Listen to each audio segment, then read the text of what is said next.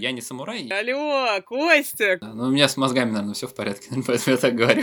Я все записала. Приходит к нему любимый наш брачный жнец. Нормально же общались, но вот зачем сейчас начнется это все? Я здесь живу. А ты думал, что будем рыдать, да? Ну, привет доктору Ватсону.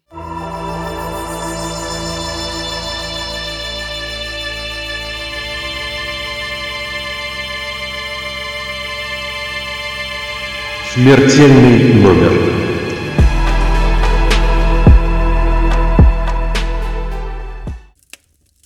Всем привет, это подкаст «Смертельный номер». Ребята, у меня отличная новость, Маша вернулась! Привет, я снова И здесь. сегодня, как обычно, мало того, что Маша ко мне пришла в гости, уже получается почти в гости, Маша. Нет, я Я здесь отвыкла живу. уже от тебя. У нас еще гость, про которого сейчас как раз Маша расскажет. Да, сегодня у нас в гостях Константин Куликов, психолог-консультант, член Европейской ассоциации краткосрочной терапии. Как вы поняли, мы продолжаем тему психологии. Привет, Костя. Привет, Маша, привет, Маша. Привет. Привет. Привет. Очень рада, что ты к нам пришел. Сейчас мы, как обычно, задаем вопрос Косте, который мы задаем вообще всем, потому что нам всегда интересно, как исследователи приходят в тему Dev Studies. Костя, с чего начался твой путь? Я бы сказал, что это скорее случайность, чем какая-то рациональная дорожка к теме Studies. И я ее не выбирал, и я вообще в нее попал вот по стечению обстоятельств. Интересно. Да, да, в том смысле, что вообще я по базовому образованию, да, я психолог-консультант, и я занимался, собственно, консультированием. Но в какой-то момент времени меня заинтересовала тема разрыва отношений. Ну, то есть, как люди расстаются, расходятся, как это все происходит. Потихонечку перескакивая с одной темы на другую, я и добрался, собственно, до какой-то более такой концептуальной вещи, как переживание утраты. То есть, вообще, а как мы вообще переживаем потерю в целом по жизни. Так что я не могу сказать, что я прям вот Studies э, всеми руками-ногами. Я скорее в этом смысле больше практик, чем исследователь. Вот. Но Death Studies это ну, как бы кусочек существенный, без которого ну, ни моя практика, ни мои исследования невозможно. Ну, потому что, на мой взгляд, как бы переживание утраты это с неизбежностью захватывает вещь, которую мы называем смертью. Вот, ну, там, смерть социальная, смерть там, физическая, неважно какая. Вот, но это довольно такой важный момент, поэтому как-то так. Слушай, ну от расставания к, к смерти, ну, логично. Да, ну да, ну потому что, на мой взгляд, именно в расставании, особенно если это происходит в каком-то таком, я бы сказал, нежном возрасте, но это, наверное, не, не скорее не нежном возрасте, а в возрасте, когда... а, Ну, во многом это на самом деле и мой собственный опыт таких разрывов, которые я пережил в м, таком возрасте, так сказать, между 20 и 30, я бы так сказал. Вот, между, да. И он мне показал, что действительно... Возраст свиданий. Да, да, да, да, да, да, да. Да. Возраст Да, надежд, тоже, еще, по-моему, я бы его тоже так назвал. Там, да, так что да, вот такая смерть надежды и смерть иллюзий а, в отношении многого чего разного, она ну, как-то заставила меня углубиться в эту тему и пытаться понять. Ну Вот, ну а, соответственно, на мой взгляд, понять, э, почему люди разрывают отношения и почему им так бывает плохо после этого, можно только если ты понимаешь вообще, как это устроено в целом. Я вот Ага. здесь позволю себе вклиниться, кстати, потому что у меня очень такое замечание в тему. Два года назад, примерно, да, это было тоже август 2018, я переживала очень болезненный разрыв, который как раз-таки повлек за собой то, что я впервые сама обратилась э, за помощью к психотерапевту. Вот, и я помню, я сидела и рассказывала ей о своих чувствах, и говорила о том, что я не знаю почему, но у меня чувство, как будто бы он умер. Я не понимала, ну, должно это меня пугать или не должно. И она мне тоже стала говорить, что, ну, вообще-то это очень правильное чувство, потому что расставание — это тоже своего рода смерть. Вот. И тогда я тоже стала задумываться, что вот этот вот опыт переживания расставания, и переживания утраты, ну, как э, смерти близкого, они очень близки. Слушай, я тоже вклинюсь, если можно. Мы как раз говорили в прошлом подкасте с Вероникой Лосенко о том, что вообще человек реагирует, мозг, точнее, не человек, а вот мозг, который вот сидит у нас в голове, реагирует на любую нестандартную ситуацию, ну, потери, абсолютно одинаково. что это там потеря ключей, угон машины, расставание или смерть близкого человека. Как ни странно, если привести это в какие-то такие простые формы, рамки, то получается, что мозг реагирует абсолютно одинаково. Сначала там он отрицает и так далее. Я, или я не права, или у меня уже что-то тоже ум за разум заходит. Костя, скажи мне. Ну, да, да. Но на самом деле, с одной стороны, да, с другой стороны, не совсем. Действительно, что есть некая общая реакция на утрату, почти любую, это стресс. И эта реакция не специфическая, то есть она происходит на все подряд. То есть, не знаю, там вас испугали, не знаю, там проблемы на работе какие-то, не знаю, плохая погода или что-то mm-hmm. еще, если вы от этого испытываете стресс, то как бы, ну, будет не очень. Вот, будет такой э, ответ физиологический. И он действительно довольно общий, но другое дело, что утрата очень сильно в целом связана с автобиографической памятью. И на уровне мозга, как раз, который не только, кстати, в голове сидит, он уже у нас по всему телу тоже сидит. Ну, как центральная нервная система, голова, там, спинной мозг, все дела, но есть еще периферические всякие нервы. Вот, так что она немножко пошире. Поэтому, да, то есть сказать, что любая утрата переживается по каким-то там стадиям, ну, это немножко некорректно. Mm-hmm. Да, э, действительно, стресс развивается более или менее предсказуемыми сценариями. Однако, тут тоже бывают отличия, потому что есть люди с разной степенью предрасположенности вообще к, ну, к восприятию стрессовых ситуаций, и это базируется, ну, грубо говоря, на двух вещах. В целом можно назвать там толерантность к стрессу. Ну, грубо говоря, это то, насколько человек оценивает это событие как стрессирующее его и на то, как он э, смотрит, насколько он способен с этим справиться. Угу. То есть понятно, что первый ответ это испуг, страх, но он вообще не осознается, он нам недоступен. Ну, то есть, э, когда запускается там, угу. симпатическая нервная система, она запускает дальше всякие разные хитрые штуки, там гормоны дальше идут, прут э, стрессовые. Это мы вообще еще ничего не поняли. Бей, беги, и мозгов там ну, не так уж много. Вот. А мозги начинаются уже... Я говорю, рептильный мозг, как нам рассказывали, какой-то там. Вот, да, да. Бей или беги. Да, да, да, да. Да, бей, беги, да, вот он самый, да. А вот потом уже начинаются нюансы. Да, действительно, и стрессовый ответ каких-то людей он довольно быстро проходит, заканчивается, человек выходит в норму. А есть люди чуть более восприимчивые.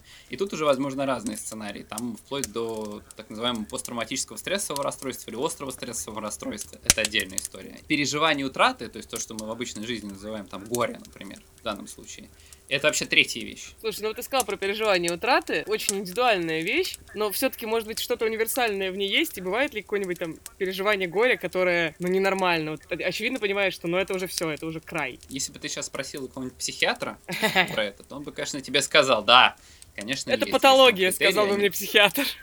Да, да, да. Но, нет, на самом деле, у них есть, ну, вот в DSM пятого пересмотра, это такая американская классификация болезней и в международной классификации болезней, которая у нас в стране действует, э, приняты определенные критерии постановки расстройства адаптации в старых версиях, а в современных версиях выделяют отдельно как раз то, что называется prolonged grief disorder, ну или, грубо говоря, по-русски затяжное расстройство горевания.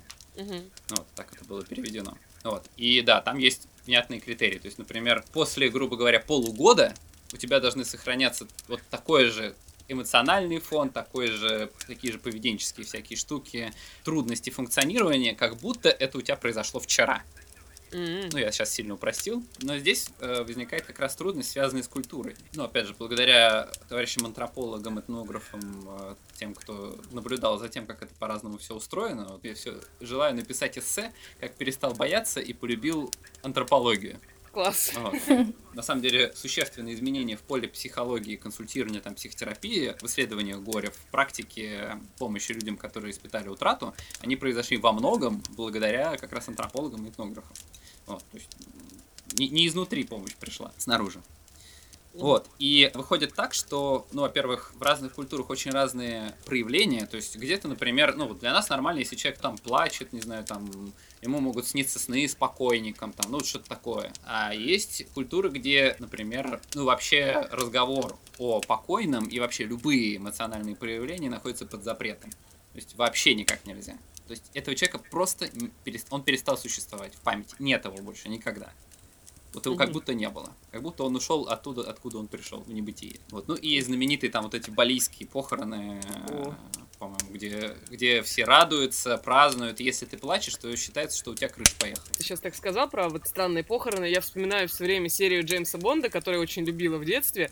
Есть серия Джеймса Бонда, она называется «Живи и дай умереть другим», Live and Let Die. И она начинается с похорон, а африканцы кого-то хоронят. Ага. Сейчас так тонко. Я, старал, я старалась быть, да, максимально тонкой, политкорректной.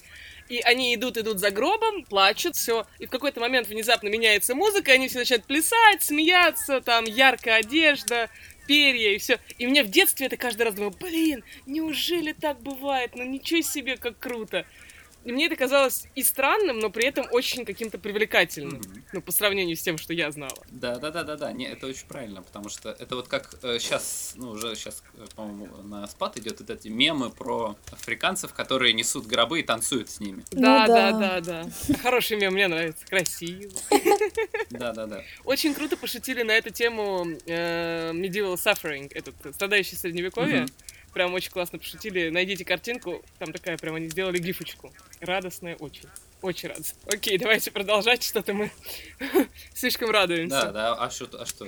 Фон культуры. Нет, наоборот, нет, мы, мы вообще за то, чтобы весело. Мы вообще за то, чтобы было весело. Да. Все было весело. Да. И похороны тоже. Да, но надо понимать, что на самом деле вот эта вот такая культурная специфичность, она, ну, понятно, что много есть разных очень специфических примеров, но она на самом деле и рядом с нами существует. Ну, не знаю, я очень много в детстве провел в небольшом городе в Подмосковье, Шатура, не знаю, может, знает кто-то или нет. Там было принято покойников носить по городу. Ну, то есть э, гробы выносили, я часто видел, дошли даже иногда процессии с э, этим, э, с духовым оркестром. Прям и марш играли по, по центральной улице. Ого. да шел автобус, ну, то есть не люди несли, ехал автобус, пазик обычный, вот, но за ним шел, да, духовой оркестр, и вот это вот там, там, М. та-там, заряжал. Да. Для меня, вот в то время все-таки жители крупного города, это было удивительно, потому что в крупном городе, ну, где ты увидишь такое, что вот люди вот такое делают. Помните, есть люди, которые, например, заранее себе покупают либо место на кладбище, либо гробы дома хранят. Ой, что-то мне, знаешь, вспомнилось сразу это, э, фильм «Карп отмороженный», да, кажется, он называется. Смотрел кто-нибудь? Напомни про что. Главная героиня, пожилая учительница, которой в больнице сообщают, что ей жить осталось совсем чуть-чуть. Это российский фильм, да. Вот. И она думает, ну вот у меня сынок такой занятой, он постоянно там где-то у себя в Москве, до меня редко добирается. Вот я умру, а ему же некогда будет меня хоронить. Я, пожалуй, все сама себе устрою. И она там начинает покупать, ну тоже покупает гроб, хранит его дома, там начинает салатики резать, чтобы на Класс. поминках было что поесть. Ну, в общем, посмотрите фильм, он это абсолютно э, мозговыносящий, но бабуля. Но он очень э, показана вся вот эта вот э, российская бюрократия, которая связана с похоронами, как она там пытается себе достать свидетельство о смерти, как она там пытается купить место на кладбище и так далее. То есть там много всяких таких моментов. Но тем не менее, несмотря на такое трешовое описание, это очень такой Окей, добрый и ага. светлый фильм вообще-то. Бесконечный список фильмов пополнился. Еще хотелось бы вот немного вернуться к вот этой культурной составляющей, да. Мы, допустим, знаем, что для традиционной европейской культуры было ну, таким общепринятым доп- определенное время ношения траура. Вот. И как это сейчас э, ну, уходит, получается, потому что сейчас, например, э, траурные одежды в нашем понимании привычном там черный цвет, я вижу, что носят только на похоронах, на поминках, например, уже нет. Слушай, но я так понимаю, извини, что я сейчас перебью, я, я тоже, у меня мысль по этому поводу есть, что даже на моду это очень сильно имело влияние, и там я читала какую-то то ли статью, то ли еще что-то, что там типа ты год ходишь полностью в черном, потом, значит, ты носишь что-то, какой-то определенный предмет туалета черным, там, типа, еще год. Потом еще что-то. А потом у тебя там на всю жизнь остается какая-нибудь черная ленточка где-нибудь. Ну, это я сейчас абстрактно говорю.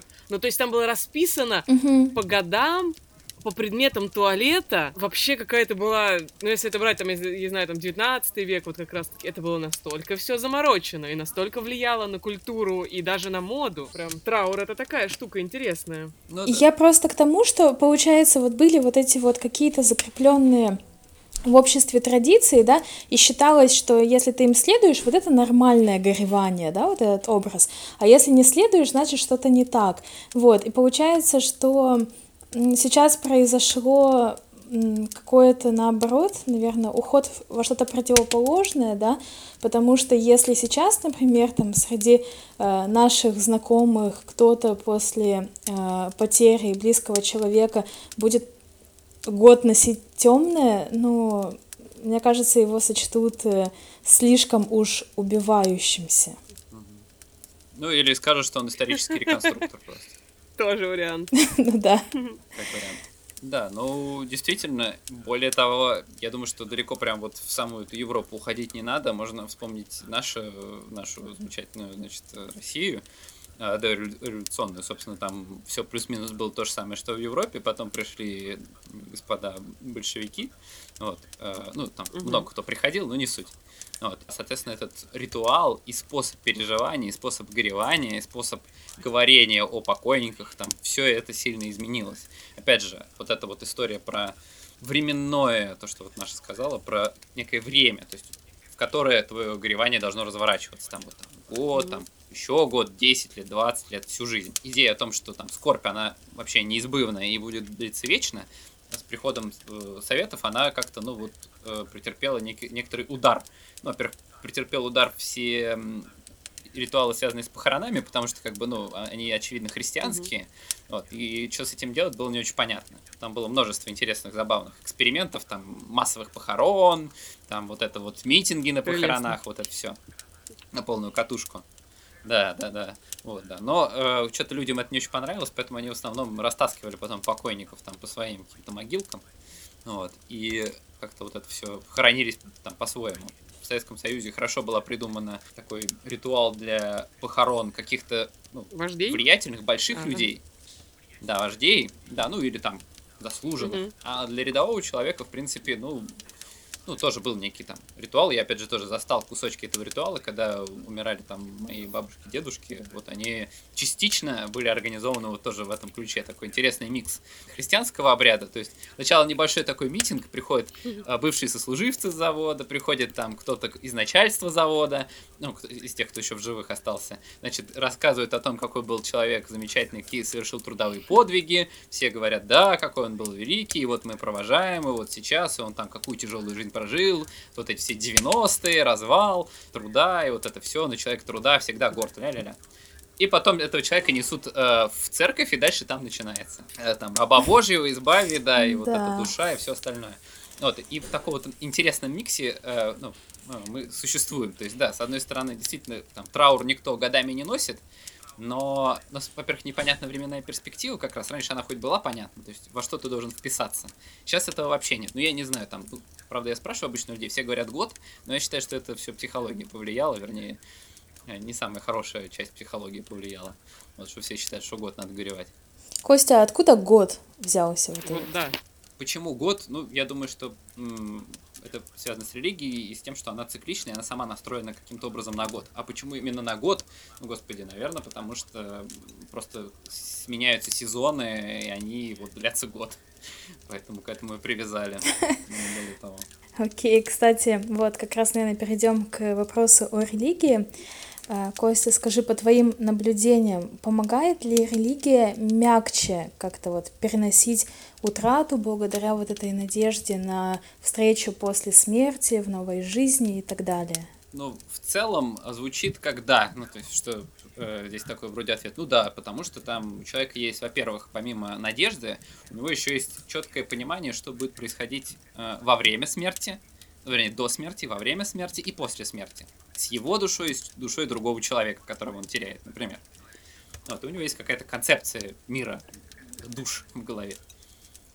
Но в реальности исходы бывают очень разные. То есть, э, если говорить об исследованиях, вот, э, сначала, не о моей практике, то исследования говорят о том, что, ну, однозначно позитивного влияния вроде как пока нет. Ну, во-первых, плохо исследовано, потому что есть проблемы с, с исследованием определенные. Вот. А, Единственное, что выделили случаи такого негативного копинга, э, негативного способа с- совладания с какими-то такими ситуациями. Это когда, например, человек начинает думать о несправедливости Бога. М. То есть Господь был ко мне несправедлив, и Он вот меня покарал, вот, и это было нечестно, и это, ну, то есть, это затягивается, это осложняет само переживание. Подобные штуки возможны.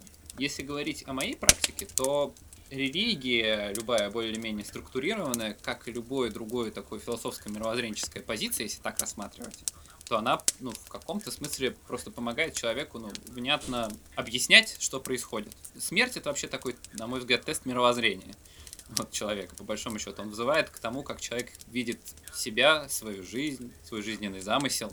Э, это обычно всегда такая небольшая проверка. В религии есть плюс, связанный с ритуалами, которые как раз помогают, включают, они создают очень важную вещь, очень важный фактор, это сообщество. На самом деле, ну, ключевым таким целебным фактором при переживании утраты и поддержки, это, ну, я ничего нового не скажу, это вот, собственно, друзья, близкие, люди, которые рядом, которые могут быть и разделить вот это происходящее. Не в смысле там вместе рыдать или, наоборот, вместе радоваться, и это тоже. Ну, и просто вот, чтобы оставалось это ощущение связанности с другими людьми, это очень важно. Вот. А ритуалы помогают просто, ну, как-то задать этому границу, собрать людей вместе, интенсифицировать эти социальные связи и активировать их, по большому счету. Для меня тоже иногда был такой вопрос, должен ли э, атеист приходить на похороны христианские, например, на обряд. Вот, ну, потому что вроде атеист, на тебя же все наплевать. Ну, ну, типа, должно быть, э, по идее. Но на самом деле, ну, то есть моя позиция скорее, если это там не вызовет какой-то негативной реакции, это можно для человека ему выдержать, то ну, скорее лучше это делать. Вот. А в практике, опять же, совсем уже в практику с людьми, ну да, у всех все очень по-разному. Для кого-то часто ритуалы, которые сейчас делаются, они не продуманные, это какой-то вот непонятный там компот из всего подряд. Э, люди не понимают, зачем это нужно. Они не понимают, как это связано с тем реальным человеком, с тем, как он жил, с тем, как он хотел бы, чтобы с ним прощались. Mm-hmm. Это тоже очень важно, что люди, умирая, опять же, не, не оставляют нам никаких подсказок, а как их хранить, собственно говоря. Чего бы они хотели. А это очень важно э, иметь вот это представление о том, ну, чтобы люди понимали, что с ним делать, потому что смерть это ситуация такой неопределенности очень большой для сообщества, которое остается в живых. И им нужно как-то понять, что же им теперь делать с этим совсем. Вот. И чем больше от умершего останется таких угу. вот подсказок, тем То лучше. есть ты тоже за то, чтобы написать э, распоряжение, там, написать, я хочу там вот это платье, ну, абстрактно, да, там, сохраните меня в закрытом гробу, храните меня там, не знаю, в дубовом гробу, на памятнике там вот это, вот это, вот это. Потому что я, по-моему, уже в каком-то подкасте упоминала, что я понимаю, что вполне вероятно, что это прикол родственников, и вполне, ну, по-моему, даже городская легенда какая-то. Э, что на одном из кладбищ, по-моему, еврейском каком-то кладбище, стоял огромный памятник, на котором был написан рецепт пирога, и потом в конце была приписка, что и не надо потом говорить, что я унесла его с собой в могилу. Да, отлично. То есть я, я бы, честно говоря, таким троллингом бы занималась, или знаешь, что же у этого, у, я вспоминаю все время, есть такое стихотворение, перевод Маршака, называется «Написано на могиле э, офицера гренадерского полка». Ну, типа, я гренадер, лежу в земле сырой, я простудился, выпив кружку пива. Не пейте пиво летнюю порой, а пейте спирт, и будете вы живы. Вот, я вот что-нибудь такое бы себе написала, короче. Я к тому, что вот мне нравятся такие вот приколы. И, ну, поскольку все-таки вот перевод этот британский, опять же, британцы со своими приколами, со своими замечательными традициями похоронными, они всегда впереди планеты всей. Ну, вот э, как раз когда я на своем уровне, ну, таком консультативном, говорю о специфичности такой культуры, то есть, ну, там, антрополог будет одно говорить, там, культуролог третье. Вот для меня mm-hmm. это как раз вот почти то, что, о чем ты говоришь. Для меня, ну, там, главная мысль всего из этого, это то, что вообще-то у каждого человека, так как он включен в множество разных контекстов. Вот, например, ты сейчас говоришь про то, что вот там английская вот такая традиция, мне нравится, она как-то вот, ну, резонирует, она близка мне. Хотя, как бы, ну, я не знаю, может, у тебя есть э, какие-то британские корни, бог его знает. Вот, но... Да фиг его знает, вообще не знаю, может быть. Да, вот, да, но, по крайней мере, на уровне сознания ты об этом не в курсе, слава богу. Вот. Нельзя сказать, ты вроде как э, должна быть, ну, ты же как бы из России, значит, у тебя вот должен быть, не знаю, там, православный обряд, там, не знаю, или что-то такое. Mm-hmm. Ну, ничего mm-hmm. подобного. У тебя может быть совершенно другая история. Более того, когда ты сама столкнешься с чем-то таким, ну, с чьей-то потерей, ты тоже будешь это переживать немножко по-другому. Да, ты поучаствуешь в какой-то штуке, которая там будет устроена, но угу. твое представление о том, как это все должно происходить, строится из разных норм. Где-то это взято что-то там вот с психологии условно. У меня должны там пойти какие-то стадии, не дай бог. Вот. Где-то это взято из вот э, каких-то таких поверий. Ну, надо там, не знаю, сейчас надо там занавесить, через 40 дней там вот это надо сделать, там потом встретиться обязательно на полгода или там спустя какое-то время. Там на день рождения надо встретиться все вместе, там тоже как-то помянуть. И то, как ты про это это будешь говорить, это строится на вот пересечении множества разных культурных контекстов. И там говорить, что вот это будет происходить одним образом, это вот как в начале, то, что мы начали разговор про то, что ну вот все происходит одним образом. Ну вот, да, с одной стороны, там на уровне физиологии, но она очень стремительно заканчивается это, это одним образом. Дальше, потому что, ну, даже этот организм, он существует не в там, безвоздушной, это не изолированный индивид. Он живет в социальной среде, которая на него влияет, которая, ну, для него столь же реальна, как вот среда физическая мы ее буквально можем ощущать, мы понимаем. А вот это другое, а вот это здесь я попал в какую-то другую историю, а здесь что-то там, какая-то другая там, какое-то другое сообщество. Вот ребята здесь там на корточках сидят, явно какие-то другие ребята, не те, к которым я привык.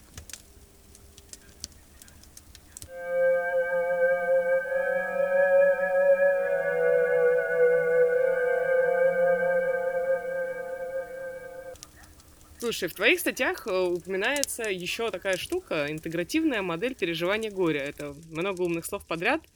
Э, под фамилиями Бананно и Кальтмана она у тебя фигурирует. Вот можешь о ней подробнее рассказать? Мы, чит... мы готовились, мы читали статью. Ой, да. Не, ну, на самом деле это, да. Ой, да.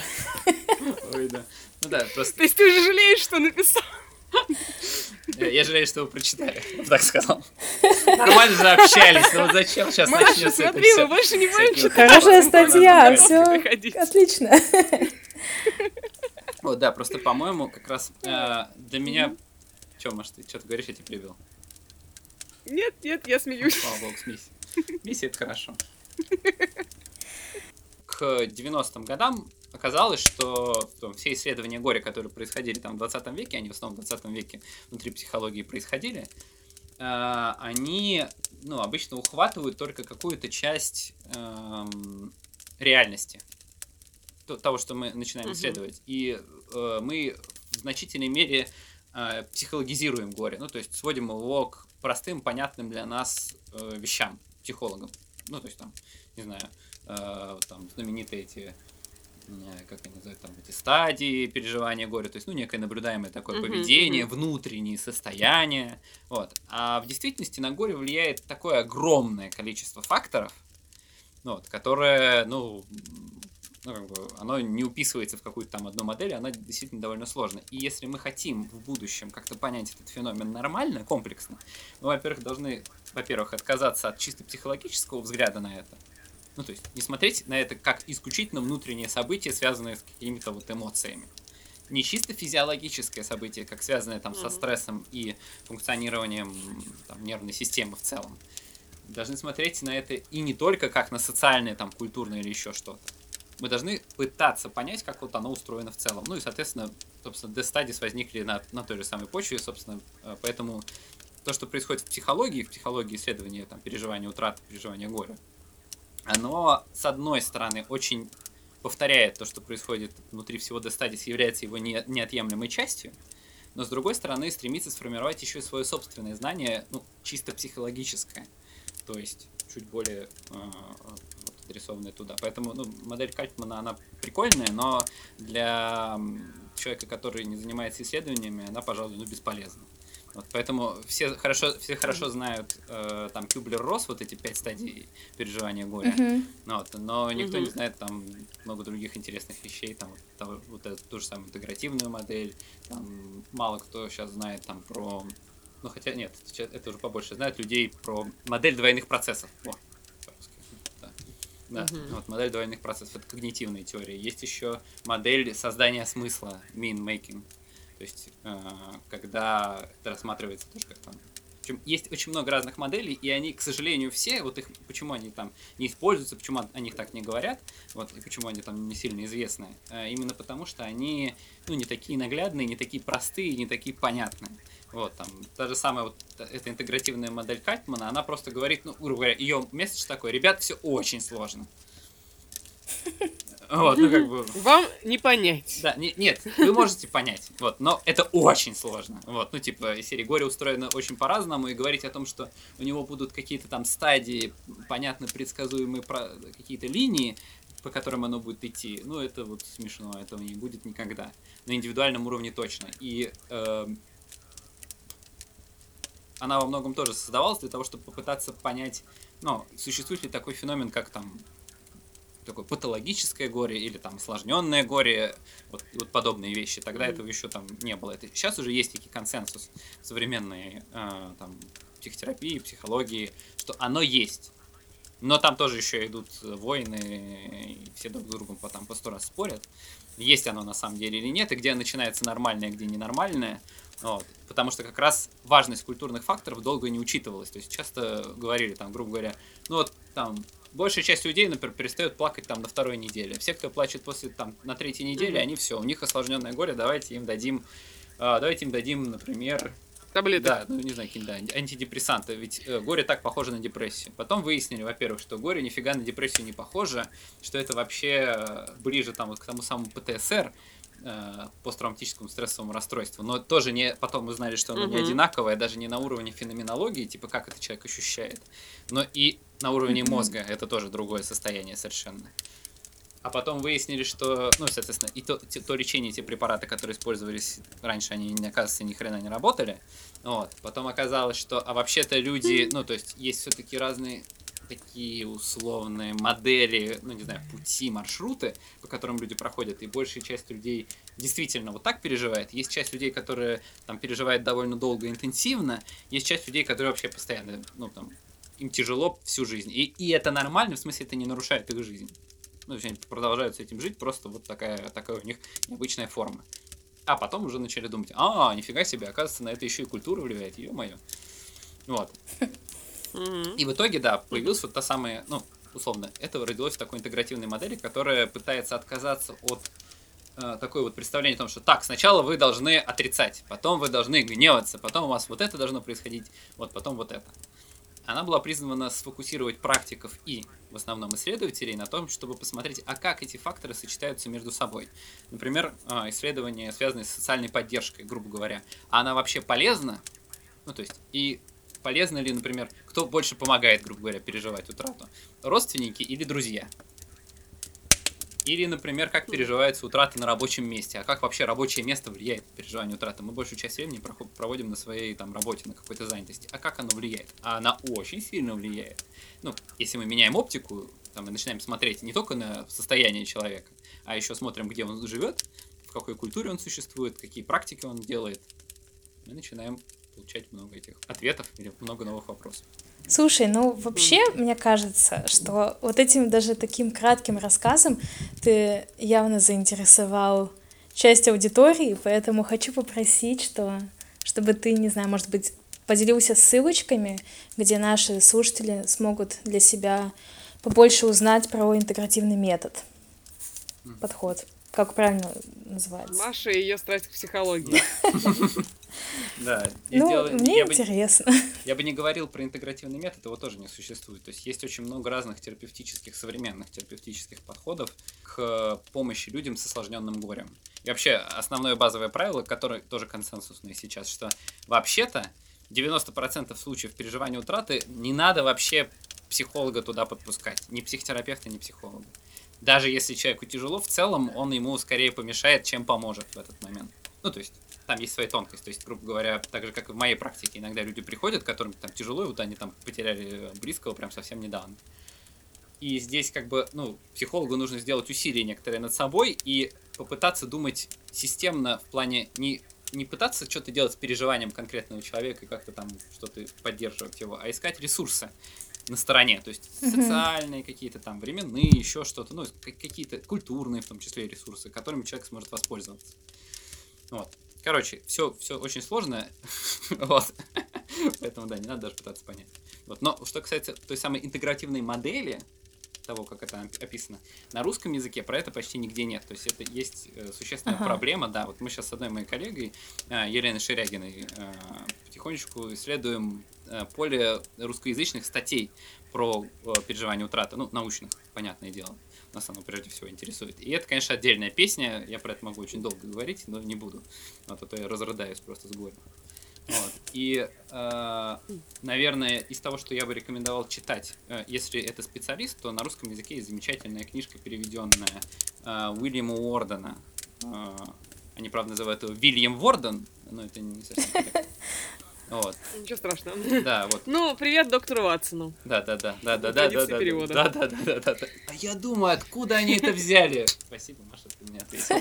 Ну, подожди, на традиции перевода же. Алло, Костя, Костя, сейчас Маша лингвист развернется и тебе лекцию прочитает по переводческой традиции. Маша Это может. же, это же моя любимая. Тогда подкаст будет снимите идти меня с часа четыре. конька. Я просто... Нет, нет, пожалуйста. просто я к тому, что э, Маша... Я часто слушаю Машины лекции. Маша не умеет коротко, поэтому я сразу говорю. Ты Поэтому лучше даже просто не начинать. Лучше, лучше не распаковывать эту тему. Окей, да, традиции перевода, все хорошо, я, я, я смирился. Как-нибудь, как-нибудь, если тебе будет интересно, мы как-нибудь можем где-нибудь сесть, и я тебе расскажу. Обязательно. Э, М- Маша, я думаю, к нам присоединится, потому что она, я надеюсь, все-таки, несмотря на то, что я не умею говорить коротко, она все-таки любит Ну, меня Я слушать, же когда я говорю про перевод и про пропускаю ни одну твою лекцию, конечно. Ну, конечно, потому что ты все организовываешь. Неважно. Поехали. Это, это опустим эту маловажную деталь вообще. Господи. Так, да, да, все, cares? Костя, Так. значит, дальше говори про эту книгу, сейчас а то остановились. что мы вообще... Да, прости, Да, Костя. дальше, дальше говори Нас про это. понесло. Скорее, скорее, скорее. Да, Вильям Ворден, я да, запомнила. Уильям Уорден, да. Э, Я сейчас не вспомню, как она называется, там такое скучное наукообразное название. Вот, но, опять же, и я ее сам тоже читал, вот, ну, я читал еще, когда она не была переведена как следует. Вот. Э, Она как раз стадиальная, то есть там Уорден, он один из теоретиков и практиков, больших исследователей серьезных, которые отстаивают стадиальные концепции. Мгм. Вот, и он там вот как раз, ну, там есть неплохой обзор на русском современных зарубежных концепций. И он там есть. И это, слава богу. Вот, но, опять же, вся книга построена на стадиальной концепции, вернее, на концепции задач горя. М. Вот. Если говорить о чем-то таком не, не профессиональном, есть книжка Меган Дивайн, она недавно тоже была переведена. Это такая self-help, сильный и такой американизированный. Вот, собственно говоря, тебе плохо, это нормально, по-моему, называется. Собственно, там она рассказывает, ну, как раз, что вообще горе бывает очень разное, ну, и таким обычным человеческим языком, без э, такого. Вот, но, на мой взгляд, немножко экзальтировано, но это как бы уже, уже нюансы. Но, но книжка интересная. Вот ее, если не специалист, то можно попробовать почитать. Еще есть э, на русском языке есть э, учебник по психологии горя Шефова. Он даже недавно его переиздал, то есть он был 2008 года, сейчас он 2015 или 16 года, не знаю издания. Но я его вот смотрел в старом издании, как бы можно почитать, но сомнительно. Вот. Современные не смотрел, может быть, там все кардинально поменялось. Подборочка литературы ждет вас, друзья. Я все записала. Вот, допустим, когда человек приходит именно в таком состоянии недавней утраты, что часто ему психолог на самом деле не нужен, да? Вот. А если, например, у человека вот реально затяжное горевание, то вот тогда идти или как вообще помочь себе или помочь близкому, когда ты видишь, что он находится в этом состоянии затяжного горевания? Ну да, ну, во-первых, э, я бы так сразу сказал, что затяжное горевание у всех бывает разное. Вспоминаем чуваков, которые там должны перестать Мгм. горевать через недельку. Мгм. Вот. Ага, там у них одно будет затяжное горевание. Те, которые горюют всю жизнь, ну как бы там затяжного горевания нет. Там есть просто, просто ну человек горюет, все Мгм. как надо. Все М, нормально. мгм. Вот. Если есть опасения по поводу себя, что, ну, то есть, такой, грубо говоря, это настолько тяжело, что просто невозможно дальше жить, Ну, то есть, в смысле, настолько горько, что просто вот просто непонятно, куда деваться. И нету там близких, которые нормально могут помочь или все остальное. Ну, психолог, конечно, стоит идти в любом случае. Я бы скорее ожидал, что идти туда как не как попытку, что и- там вот от, ме- от меня уйдут все эти негативные чувства, скорее как некое место, в котором я могу подумать о том, как жить дальше. То есть психотерапевт в этом смысле становится такой поддерживающей безопасной средой, которой я, как там клиент, который к нему пришел, могу ну, там, подумать о том вообще, из чего моя жизнь состоит, как бы как я бы хотел ее там, может быть, построить, что, что вообще сейчас происходит, чем она наполнена, что вообще, черт возьми, со мной происходит. Ну, и косвенно это может помочь пережить. Потому что, ну, как сказал один человек, который не психолог, и к психологии имеет мало отношения, но он же не воскресит моего там человека N Мгм. брата, условно. Вот, ну да, психолог действительно никого не воскресит и там легче не станет. Ну, но что-то может измениться. Ну, Вот. забавно, что ты как психолог говоришь, что... Ну, не, не, говоришь, что так, все встали, побежали бегом к психологам. Да, но у меня с мозгами, наверное, все в порядке, поэтому я так говорю. Нет, знаешь, на самом деле так забавно, как показывают тоже в э, каких-нибудь там американских сериалах, которых я смотрю дикое количество, Ага. что там мой психолог, не, мой психотерапевт говорит, что я там то-то, то-то. То есть э, они уже даже как-то смеются и прикалываются над тем, что у каждого есть свой психотерапевт. И там, я помню, в какой-то из серии «Секса в большом городе» было, а почему ты не ходишь к психотерапевту? «Э, потому что мой психотерапевт говорит, а говорит, вот поэтому я не хожу, чтобы каждая моя фраза не начиналась со слов «а мой психотерапевт говорит». М, Да, да, да, да, да. Вот поэтому не надо всегда ходить.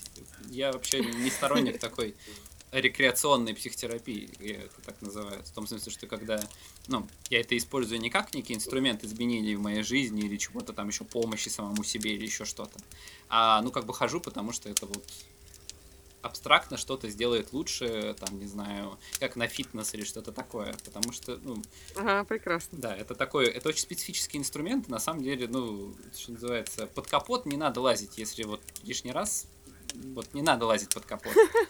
Вот, Ты работает. шарил под капотом. Вот. Но на самом деле, да, то есть тут э, такая крайность, то есть тоже моя позиция тоже опасна, потому что кто-то может подумать, ну ладно, со мной все не так плохо, не пойду, а на самом деле там капец.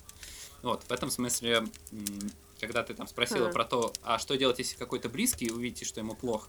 Но главное понимать, что именно вы являетесь самой лучшей его помощью. Не какой-то психолог абстрактный или конкретный, или психотерапевт, или там психиатр.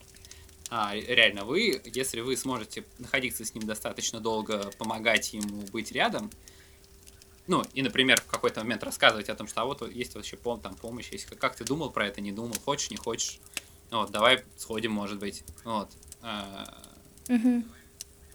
то это, ну, это хороший путь. Надеяться на то, что типа серии, ой, давай мы тебя отправим к психологу, у тебя решится, решится все проблемы, ты надоел. Ну, то есть надо подумать, а зачем я хочу это сделать? Это мне тяжело смотреть на человека, что он страдает, потому что я вообще не люблю, что вокруг меня люди страдают. Вообще-то смерть или там серьезная потеря, это, ну, реально, это серьезный повод для страдания. Оно может не закончиться никогда. Люди обычно после смерти или чего-то такого, они меняются. Ну, они не бывают прежними. Это не вещь, ну, как бы это не, Мгм. не вещь, как у нас в современном мире, условно, там можно откатить изменения, поставить там другую прошивку. Вот, ну, это как бы происходит раз и навсегда, все, больше не меняется. В этом смысле, ну, это тяжелая, очень сложная вещь. Поэтому единственное, как здесь можно там помочь или поддержать, это, ну, уважать, постараться быть рядом, если человек этого сам хочет. Иногда люди не хотят, это тоже вопрос. Они бывают, меняют отношения. Например, раньше мы были в фаворе, теперь мы можем перестать быть таковыми. Не потому что что-то, а вот просто, ну, такова жизнь. Иногда некоторым людям нужно, чтобы к ним, не знаю, там буквально вламывались в квартиру, заставляли, помогали им, там носили сумки, кормили их. А есть люди, которые более жестко охраняют свои границы, и им в такой ситуации нужно быть. Поэтому здесь, ну, скорее надо проявлять такую чуткость, такт и внимание. И не пытаться сбагрить человека к психологу. Типа, сходи к психологу. Ну, такой безопасный, безопасный вариант Ну, это это, помощь в стиле Шелдона. Ну-ну, Шелдон рядом. Все, и дальше ты смотришь, что произойдет. Просто быть рядом и... Ну, все, больше ничего, просто быть рядом. Ну да, а на самом деле это и это ключевая вещь, которая ну, во многом нужна, когда почему люди приходят к психологу, когда переживают ну, какие-то такие потрясения. Им просто нужно, чтобы кто-то какое-то время побыл рядом, и они могли спокойно, ну вот рассказать, поплакать или не поплакать, наоборот, перестать плакать в какой-то момент, порассуждать о будущем без осуждения. Там, ну, тоже есть же проблема, например, если умирает там супруг, то он, там, мужчина начнет говорить, а вот там там, мне нравится вот такая женщина или там что-то еще. А это может произойти вот, ну, то есть у него эти мысли могут прийти к нему там буквально вот накануне. Хотя до этого он, например, был уверен и очень ее там любил, эту женщину. Мгм. И это тоже должно быть нормально, но он не везде об этом может поговорить. Психолог в этом смысле может быть такой безопасной средой. Вот. Такой же безопасной средой может быть доверенный друг или достаточно чуткий там какой-то партнер или что-то еще. Но вот тут уже есть нюансы. Есть там какие-то очень глубокие переживания, когда человек думает, что он мог бы предотвратить эту смерть, да, это как бы один груз вины. Есть э, другой, вы, например, поссорились, накануне человек погиб, и ты не успел извиниться, да, и как бы вот это вот на тебя ложится таким грузом, то есть что в одной, что в другой ситуации, конечно, это очень разные категории, вот э, как с этим быть? Вот такие, допустим, моменты, они прорабатываются на психотерапии или нет? Может, мне кажется, что это может проработаться и без психотерапии. Ну, для этого не нужна, для того, чтобы э, про это отвечать. Во-первых, так, если посмотреть, то по большому счету это говорит о том, что, ну, вообще, ну, вот это событие, о том, что я, например, не успел как-то, ну, там, извиниться или там расстался на такой вот ноте с человеком, он умер. А это говорит, во-первых, о том, что, ну, что люди имеют свойство внезапно исчезать из нашей жизни, мы никогда не знаем, ну, вообще не можем никогда предполагать, даже если мы ожидаем, что он умрет, мы не знаем, когда конкретно. Особенно, когда мы не ожидаем. Смерть всегда приходит, когда мы ее не ждем. Вот, мы не знаем, когда она придет. И это, и вот с этим как-то надо быть. Ну, то есть это первый один вопрос. Вопрос, связанный с виной. Вообще-то в жизни я делаю много людям плохого. Ну, то есть а многие из них остаются в живых после этого. Вот. И как-то продолжают жить, и я тоже не извиняюсь. И как-то отношения не налаживаются. Как мне с этим быть? Это же тоже точно такой же вопрос. Просто здесь это осложняется самой ситуацией. Психотерапия, там, психотерапевт, психолог может помочь в этой ситуации, но э, здесь вопрос, каким образом это будет делать. То есть тут тоже очень много разных путей, как, как, как тут начать помогать. Но, грубо говоря, мой, мой ответ на твой вопрос может быть, да, можно это сделать, да, есть пути, но есть пути, не связанные с психотерапией. Мгм. Вот. На уровне психотерапии, ну, то есть вот я, например, там, два метода, которыми я работаю, это краткосрочная психотерапия и понимающая психотерапия Василюка. И там два разных абсолютно механизма решения этой ситуации. И два разных абсолютно там способа решения. То есть там, в одной там, психотерапии Василюка это больше история про поиск смысла, осмысление, создание некого такого замысла жизненного, наверное. Хотя тоже в зависимости от ситуации, в зависимости от конкретного состояния. Просто вот это чувство вины в очень разном контексте пребывает. Это так же, как вот в этой интегративной модель, там есть там переменная, связанная с контекстом. Чувство вины может возникать в очень разном контексте. Она может быть объективной, не объективной. Она может быть связана, например, с э, какими-то копингами, способами, как человек справляется, перруминацией. То есть человек из раза в раз повторяет эти события Мгм. в голове и говорит, ой, как я виноват. Он может просто испытывать вину. Он может испытывать там, разрушающую вину. Он может говорить о том, что ну да, я вина, я ее признаю, да, я виноват. Но меня это бесит, что я виноват. Например. Ну, отношения может быть очень разные, поэтому будет очень разно. В э, краткосрочной терапии, если выбирать такой, такой путь другой, то ну, это, это там будет совсем другая история. Это, грубо говоря, окей, вы испытываете это сейчас так, а как бы вы хотели, чтобы это происходило в вашей жизни, что бы произошло с этой виной. Мгм. И здесь важнее даже, наверное, не метод Мгм. и, и не психотерапевт больше, а конкретный человек, Мгм. который приходит. Так же, как в обычной жизни. Мы же хотим понять, что с человеком происходит. Прежде чем что-либо делать, надо попытаться понять, что человек хочет, что с ним вообще происходит.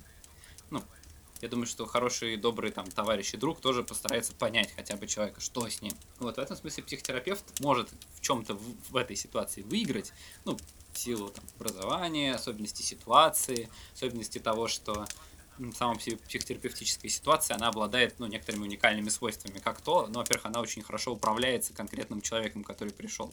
Ну, то есть он сам для себя создает, не знаю, там, час времени в своей жизни, где он интенсивно размышляет о себе, о своей жизни, о том, что с ним происходит. По-моему, это дорогой подарок, это гениально, редко, когда это бывает. Более того, с ним еще сидит еще один дополнительный человек, Мгм. который ему помогает ему про это думать. Ни в одном другой ситуации общения такого не бывает. Вот, вот точно. Вот, поэтому как-то так. Спасибо. Слушай, ну психотерапия, которая нужна не всем, это очень какая-то здравая мысль, как мне ну, кажется. конечно. Потому что ну, просто иногда, мне кажется, вот э, люди напрягаются от того, что они напрягают окружающих, и они стараются запихать какие-то свои переживания куда-то подальше, чтобы не напрягать людей, которые их окружают. Вот как ты сказал, что очень многие люди, они там думают, так, иди к психотерапевту, только не трогай меня, потому что мне не нравится, э, что вокруг меня какие-то там несчастные, бедные, переживающие, страдающие люди, а меня это как-то не радует и напрягает даже. Поэтому мне хочется, чтобы вот ты пошел и все свои проблемы решил, потому что я свой ресурс и свое время не хочу тратить на тебя. Да. А тут ты говоришь, что это наоборот правильно делиться, это круто. Мне прям это прям очень нравится. Очень какая-то Ты здоровая. просто говоришь штука. сейчас про радость, потому что есть избыточная, ну, такая вот ценность, э, я даже говорил не радости, а экзальтации. Вот такого вот какого-то воодушевленного чувства. Мгм. Ну, в реальности, как бы, ну, я не думаю, что жизнь состоит из этого. Жизнь состоит из очень разных вещей. И более того, у разных людей она состоит из, в разной пропорции из разных чувств. И вот такое оберегательство по отношению к, там, к своим собственным чувствам, что вот я хочу пребывать таком экзальтированном состоянии. Это можно уважать, это нормальный выбор. Ну, то есть я в обычной жизни не знаю тоже, э, не, не всем людям сам сочувствую, боже мой. Ну, то есть э, не, не всегда я действительно, у меня есть время или силы там помочь конкретному человеку. Тоже абсолютно нормально, нужно понимать. Ну, то есть, грубо говоря, если ты не можешь спасти сам себя в данный конкретный момент, не можешь обеспечить саму себе безопасность, не лезь. Ты не уверен, не лезь. Тоже такое бывает. Человек вроде как, ну, надо сказать ему чего-то, там сказал что-то, человек начал жаловаться, ну, потому что почувствовал, mm-hmm. что ему сейчас помогут. А у этого человека он испугался, не готов, он не знает, он боится, или там даже не знает, не боится, а просто, ну, не хотел, он не хочет слышать, он хотел выразить соболезнование, он не хотел все это слушать. Ну, то есть, как бы, ну, come on, ты как-то странно поступаешь, парень.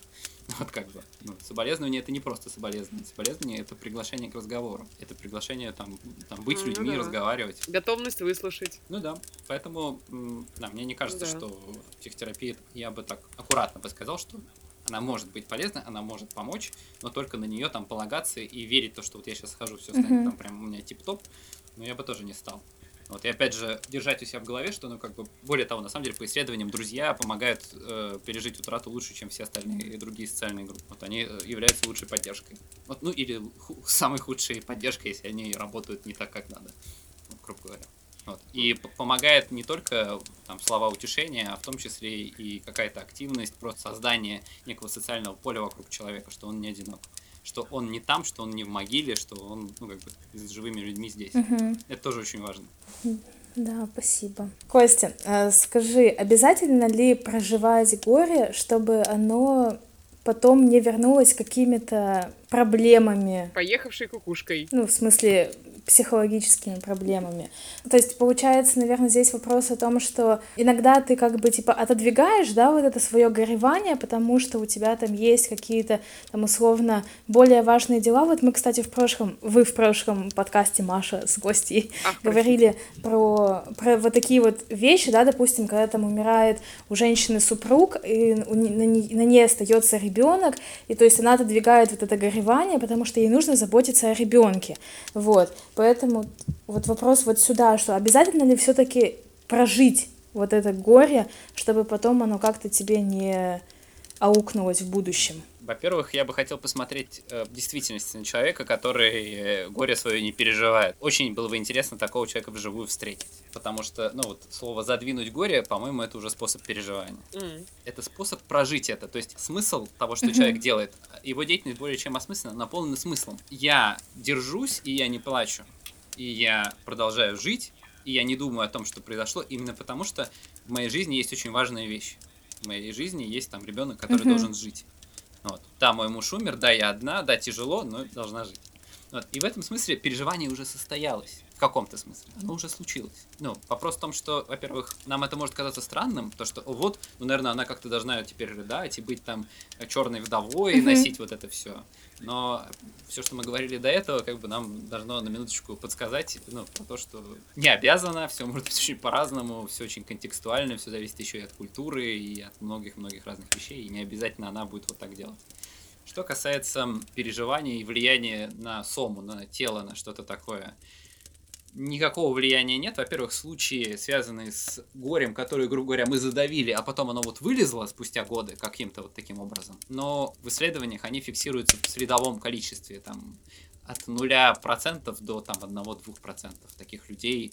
И то это, ну, то есть это очень большие вот вопросы, действительно ли это так, ну, потому что все очень своеобразно. Ну, вот в этих сценариях, связанных с тем, когда люди как бы, ну, скорее переживают сильно после, то есть просто бывает такое, что, ну, может, бывает пики интенсивности где-то еще, mm-hmm. что-то такое. Но прямого влияния нет. Как бы даже есть некоторые исследования, которые говорят о том, что, например, люди, которые очень сильно, ярко, мощно везде, ну, там, переживали очень тяжело в самом начале, например, это было исследовали людей, которые, у которых близкие погибли во время теракта 11 сентября mm-hmm. в США. Их интенсивность переживания была очень сильной в первые моменты. И спустя полгода среди этой группы людей была выше частота ну, депрессивных симптомов. Ну, то есть им было тяжелее, чем тем, кто вначале были более сдержанные, ну и как-то mm. вот.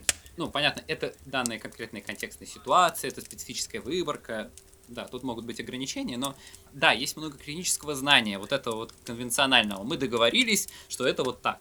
И мы считаем, что это так. И там клинический опыт уважаемых людей, которые говорят, вот у меня точно есть такой там пациент, вот он вот так вот переживал.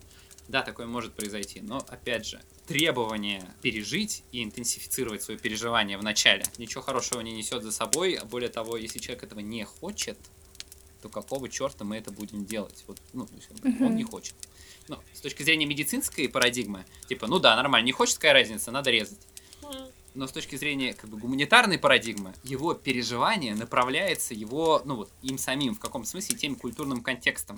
Мы можем помочь тем, что объяснить, а почему вы не хотите? А вот потому что, например, потому что я считаю, что человек живет, ну, вечно, его душа там. Если я буду плакать, я, значит, буду делать что-то неправильное против своих там ценностей, взглядов и буду оскорблять память того человека. А, ну прекрасно, значит, вы специально это делаете? Ну да, То есть, получается, ты уже выбрал себе Ну, есть- способ переживания. Таким образом. Да, то есть человек выбирает. Не всегда это так, то есть тут тоже есть нюансы, можем там сто тысяч раз тут э, оговариваться. Вот, но в общем смысле это так. Например, тоже есть э, исследования, которые показывают, что в принципе в среднем, ну это за рубежом тоже проводилось, по-моему, это в США они проводили тоже. А нет, в Европе, в Европе. Э, это европейский, на европейских мужчинах было.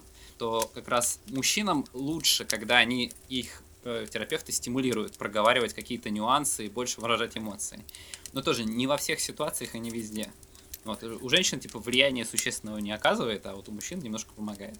Но, опять же, тут тоже э, культурное объяснение очень хорошо быстро подъезжает про то, что, ну, как бы понятно, мужчинам в целом не очень можно в, ну, в нормальных других отношениях вы- выражать то, что, ну, то, что у них естественным образом происходит. Поэтому они чуть больше по этому поводу переживают, что они не могут выразить это, даже если хотели или не хотели. И это может усложнять эту ситуацию. Поэтому, грубо говоря, ничего страшного не произойдет. Бывают люди, у которых вообще отсутствуют э, существенные какие-то эмоции. Их очень много на самом деле. А по данным исследований, опять же, тоже, да и в моей практике таких людей довольно много, которые переживают из-за того, что они ну, не сильно так что-то чувствуют. Мгм.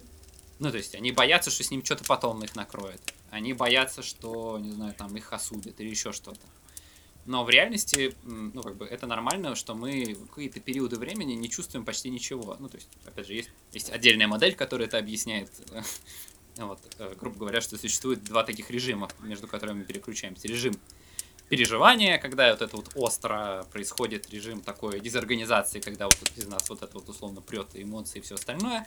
И такой более режим восстановления, реставрации, я бы даже его назвал, восстановление не очень корректное слово, скорее реставрации жизни, адаптации, так можно сказать. Разные люди между ними с разной частотой переключаются. Просто есть люди, которые тоже, когда я говорю о том, что вот у тех, у кого нет сильного аффекта, вот у них нет эмоций по этому поводу, это тоже не всегда так. Иногда у них бывает там какое-то событие, Мгм. что-то напомнило, есть острое чувство, но оно длится сравнительно недолго, там часы, дни. Есть люди, у которых эти периоды подольше, там недели, месяцы. И это, более того, э, ну, вот это чувство печали, оно может возвращаться, ну, это же может, оно будет всегда, скорее всего, в большинстве случаев, немножко возвращаться спустя время. Это тоже естественная вещь. Спустя какое-то время это чувство с большой силой возвращается. Вот Василюк, собственно, в своей статье про в своей статье «Пережить горе» про это хорошо пишет, то что, что спустя ну, там, год или там, спустя какое-то значительное время какие-то эмоциональные толчки могут быть даже несколько сильнее, чем вот то, что было раньше, по ощущениям. Именно потому, что, ну, мы уже настолько далеко, ну, и вот этот общий эмоциональный фон уже у нас во всей нашей жизни другой. И вот эти вот острые вспышки кажутся нам какими-то чуждыми. Вот. На самом деле мы с ними довольно легко можем справиться. Понятно, спасибо большое. Угу, понятно.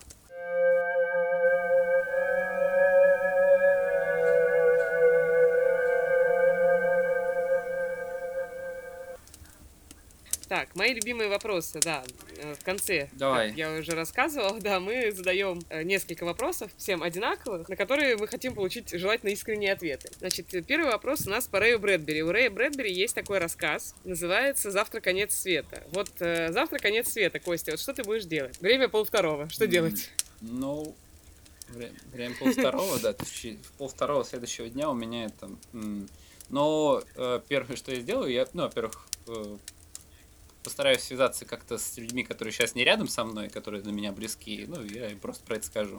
Это ничего не значит, это не имеет никакого смысла, просто, ну, вот скажу им, что там, я к ним имею какие-то чувства, или я там что-то особое к ним имею отношение. Вот, я постараюсь найти самый вкусный кофе и выпить его за, этот, за эти сутки. Вот, насколько мне это отдано. Вот. Ну и на самом деле ну, скорее всего, я еще буду какое-то время в панике и просто орать, вот, и пытаться верить, что, наверное, э, верить, что, да, да, да, да, да, верить то, что это не произойдет. Но думаю, что в конце концов, скорее всего, я постараюсь потратить это время, ну, так же, как я и жил, то есть, ну, как-то созерцать происходящее, насколько это возможно, пытаться как-то смотреть на природу, не знаю, прогуляться, вот, поговорить с кем-то, если кто-то будет в сознании, вот, не знаю, может, искупаться. Ну, вообще-то да. Что-то такое. Классно, слушай, мне нравится твой план. Приятно провести время, действительно. А что еще остается в Ну такой да, да, ситуации? говоря, да. Ок. А чё, да, Да, как бы следующий вопрос. Э, Как ты хотел бы умереть? Идеальная схема, идеальный план. Всё. Ой, да, План. но на самом деле... Не, ну если бы ты мог это выбрать, вот если вот представляешь такой идеальный мир, да. где ты можешь Да-да-да, у меня есть, у меня есть себя. ответ на этот вопрос. Я, Да, к нему даже оказался готов, удивительным образом готов. Хотя не готовился, да. А, Не, у меня есть ответ, и я больше того знаю, что вероятность вот этого моего исхода, она почти нулевая. Вот, ну, то есть в реальности мне это вряд ли ждет. А мне бы хотелось умереть стремительно. А Это как? Немножко elaborate. То есть точно мне бы не хотелось умирать, не знаю, там лежа на кровати, там страдая или наблюдая за вот как близкие вокруг меня там рыдают. Точно нет. Ну, не знаю, там условно какие-то внезапные события, не знаю, там кирпич на голову упал посреди дороги, сбила машина, ехал в машине, разбился, не знаю, там попал в какую-то заварушку и там все. Ну, то есть это тоже должно быть достаточно стремительно, чтобы я просто не успел понять, что происходит. Вот, то есть э, в этом смысле скорее, ну, как-то так. Как Сириус Блэк. Тоже вариант, да. Ну, в смысле, стремительно. Для меня в этом смысле это как это скорее как Альбер Камю. Он сел на, со своим этим издателем э, или сыном издателя в автомобиль. У него в кармане было пальто, был билет на поезд, но он не поехал на поезде, а поехал с ним на машине. И они разбились по дороге. Вот как-то так. Ты точно этого не ждал. Ты думал, что все будет ок. Но все не ок. Но ты, тебе уже все равно, потому что это все закончилось. Да, ты что-то запланировал, и все. Да, все, закончилось. Дальше всем другим придется разгребать все, что это произошло, самим как-то вот про это, про все. Ну, тебя это уже не будет ты вышел. Да, ты вышел из игры. Ну и на этой прекрасной ноте третий вопрос. Так. Э, Кремация или традиционные похороны? Э, традиционный в какой культуре? А, Смотри, традиционные это мы подразумеваем гроб э, и земля. Вот так вот. Давай так. Кремация или гроб и земля. Погребение это называется, Маша. погребение. Погребение. Простите, пожалуйста. Погребение. Хорошо. Традиционное Но погребение тоже разное бывает. Бывает воздушное погребение, например. На минуточку. Слушай, не, ну есть же прекрасное это Вот. в море, когда хоронят моряков, там тебя просто жбоньк, бульк и, все. Да, шпонька, все, да, будет. Ну, смотри, Она, да, кстати, вариант. на, на станции мкс у них есть сценарий с похоронами отправка тела в космос. Есть такой сценарий. Если вдруг Так, кто-то я, умрет. я смотрю, ты тоже research делал. Нет, это я просто читал, и поэтому я знаю. Вот. Если говорить про мои собственные истории, блин, я, честно говоря, вот не определился. Я из тех, кто, знаешь, из неопределившихся. Вот как раз у меня нет, наверное, ответа однозначного. Там, спроси ты меня год назад, я бы сказал, конечно, кремация. Вот, сейчас меня как-то нет М. такого, да, у меня нет однозначного, что да, это типа вот прям то, чего я хотел. То есть какие-то мои взгляды на это меняются. Я бы так сказал, что боюсь, что, ну, если меня внезапно смерть застанет, то более-менее все мои родственники знают, что, скорее всего, меня надо будет похоронить в землю. Ну, то есть я, по крайней мере, про это говорил. Но, опять же, я думаю, что если прой- пройдет еще лет 20-30, появятся какие-то новые способы похорон. С очень высокой степенью вероятности, возможно, они будут более как-то органичны для меня. Но я, скорее, все это дело рассматриваю для меня, это исключительно, ну, типа, просто надо, чтобы родственники знали, чтобы они не переживали. Вот лично для меня, ну, у меня такой существенной разницы нет. Слушай, и новый вопрос, кстати, я придумала, Так. который как раз во время общения Давай. с тобой. Э, я думаю, мы будем его дальше задавать. Э, но я, я думаю, что ответ, как бы, частично на него уже ответил, но вот как ты думаешь, ты готов к смерти? Нет, конечно. В, в любом смысле, это в самом широком Нет, смысле вопрос. конечно. Не в моральном, там, а вот просто вот... Нет, это Нет, хорошо. конечно. Это хорошо, когда ты не готов к Нет, смерти. Когда человек не готов к смерти, это круто. Потому что мы просто говорили о всяких распоряжениях сегодня, обо всем, и мне показалось, что вот эти вот э, разговоры, они рано или поздно приводят к тому, что ты сам задумываешься, а не пора ли уже написать там завещанице, там привести... Да ты никогда целиком Да, не вот готов. Нет, понятно, что никогда целиком не готов, но ты же можешь какие-то провести процедуры, которые немножко как Нет, ну смотри, Маш, ну как бы окей, да, ты, ты можешь об этом думать, ты можешь это представлять, ты можешь как-то условно готовиться.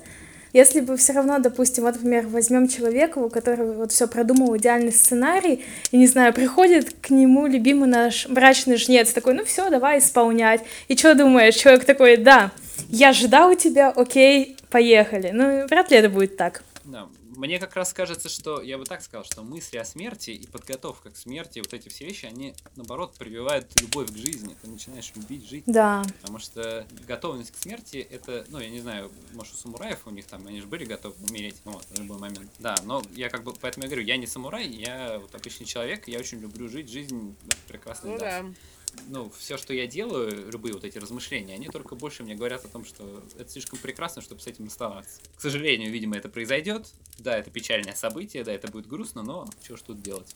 Слушайте, прикольный у нас, мне кажется, сегодня получается выпуск такой. Не такой грустный, А как ты я думала, ожидала. что будем короче. рыдать, да? Маша очень боится почему-то Не, мне все время хочется, чтобы было чуть-чуть чутка как-то такого веселья. Я понимаю, что тема не самая веселая, но мне очень хочется все время добавить в нее какую-то веселую нотку или как-то иронически отнестись к всему происходящему. Я не очень серьезный, наверное, Да человек. нет, А я считаю, что как бы нужно всегда быть импровизатором, и как идет, так и продолжать. Как уместно, так и делать. Поэтому я не понимаю, почему Маша так боится, что мы там уйдем в печаль какую-то. Ну, Ну, вообще, жизнь такая. Хорошо, ладно, жизнь Обычно разная. людям свойственно, ну, как бы по, по поводу смерти шутить, и там, ну, не всегда это такое печальное событие. Есть замечательные там, сказки про то, как там кто-то дурит смерть, водит ее за нос, а потом они дружат там вместе, ну, вот подобные вещи. Поэтому это Мгм.